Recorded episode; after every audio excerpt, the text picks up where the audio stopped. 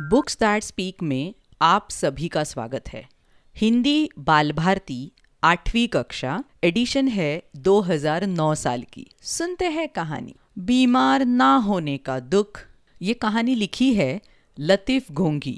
कहानी का वाचन असावरी दोषी। कहानी के लिए आभार महाराष्ट्र राज्य पाठ्य पुस्तक निर्मित और अभ्यासक्रम संशोधन मंडल पुणे। प्रस्तुत पाठ में मानव की स्वाभाविक प्रवृत्तियों को दर्शाते हुए अपनी ओर आकर्षित करने की ललक को सरल शैली में प्रस्तुत किया गया है।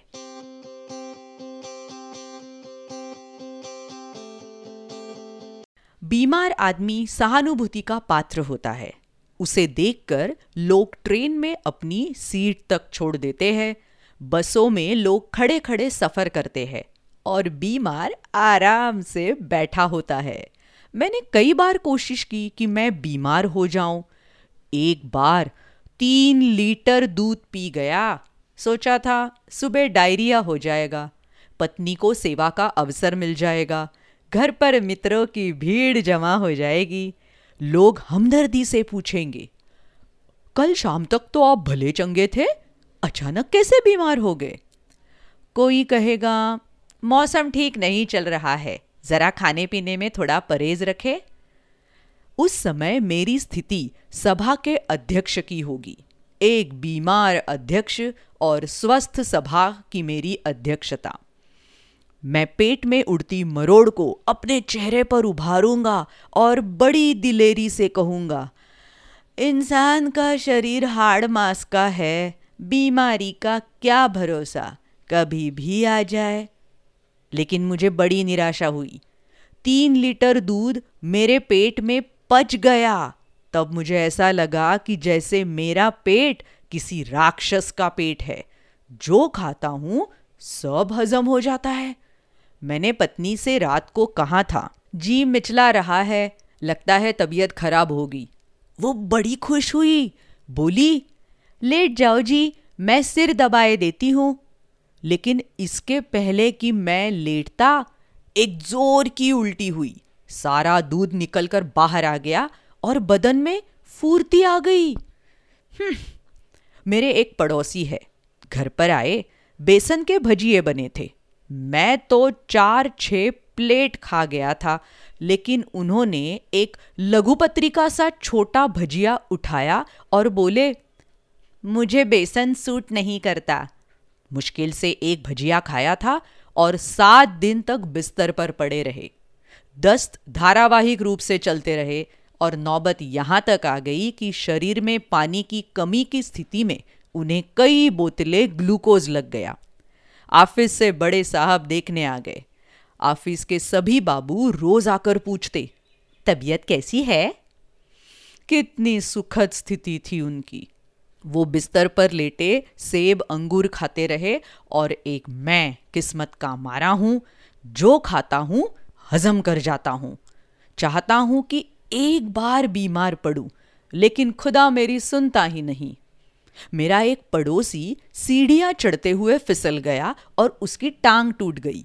पत्नी बोली, कितना अच्छा होता जी कि तुम्हारी टांग टूट जाती, मैं अपने नाजुक हाथों से उस पर आम्बी हल्दी और चूने का लेप लगाती, अंगीठी गरम करके सेक लगाती। 25 वर्ष हो गए, शादी के समय जो आम्बी हल्दी लाए थे वैसी की वैसी पड़ी है। लेकिन मैं तो जन्म की दुखिया हूँ, जाने कब खुदा मेरी सुनेगा। मैं तो पीर फकीरों की मिन्नत करती हूँ।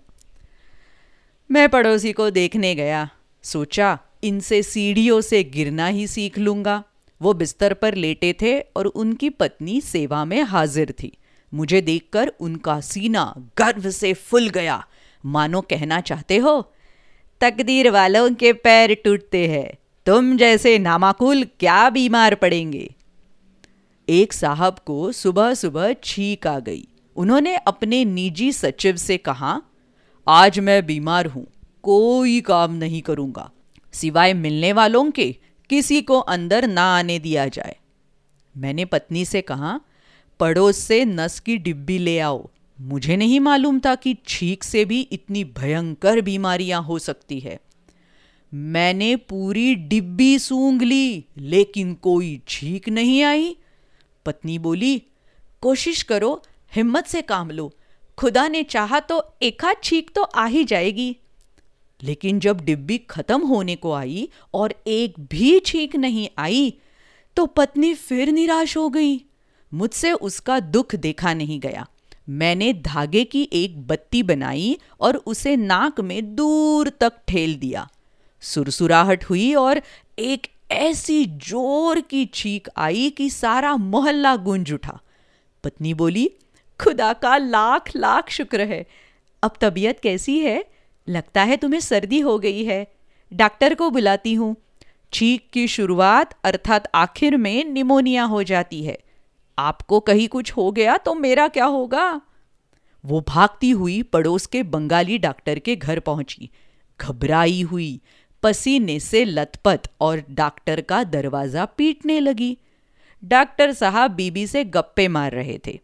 नौकर से कहा, देखो कौन है, कह दो आज डॉक्टर साहब बीमार है, मरीज को देखने नहीं जाएंगे। पत्नी निराश होकर लौटी। मैं रसोई घर में बैठा गुलगुले खा रहा था। उसने मेरी ओर देखा और दहाड़ मारकर रोने लगी। मुझे लगा कि जैसे मेरे बीमार ना होने का दुख उसे जिंदगी भर भोगना पड़ेगा। इसे कहते हैं हास्य व्यंग्य कहानियां। लेखक श्रीमान लतीफ घोंगी हास्य व्यंग्यकार है। तो और ऐसी बहुत सी कहानियां सुनने के लिए बुक्स दैट स्पीक इस चैनल पर ज़रूर आइएगा। यूट्यूब पर और अलग अलग पॉडकास्टिंग चैनल्स पर। Website www.booksthatspeak.com। मिलते हैं अगली कहानी में। बाय बाय, शुक्रिया।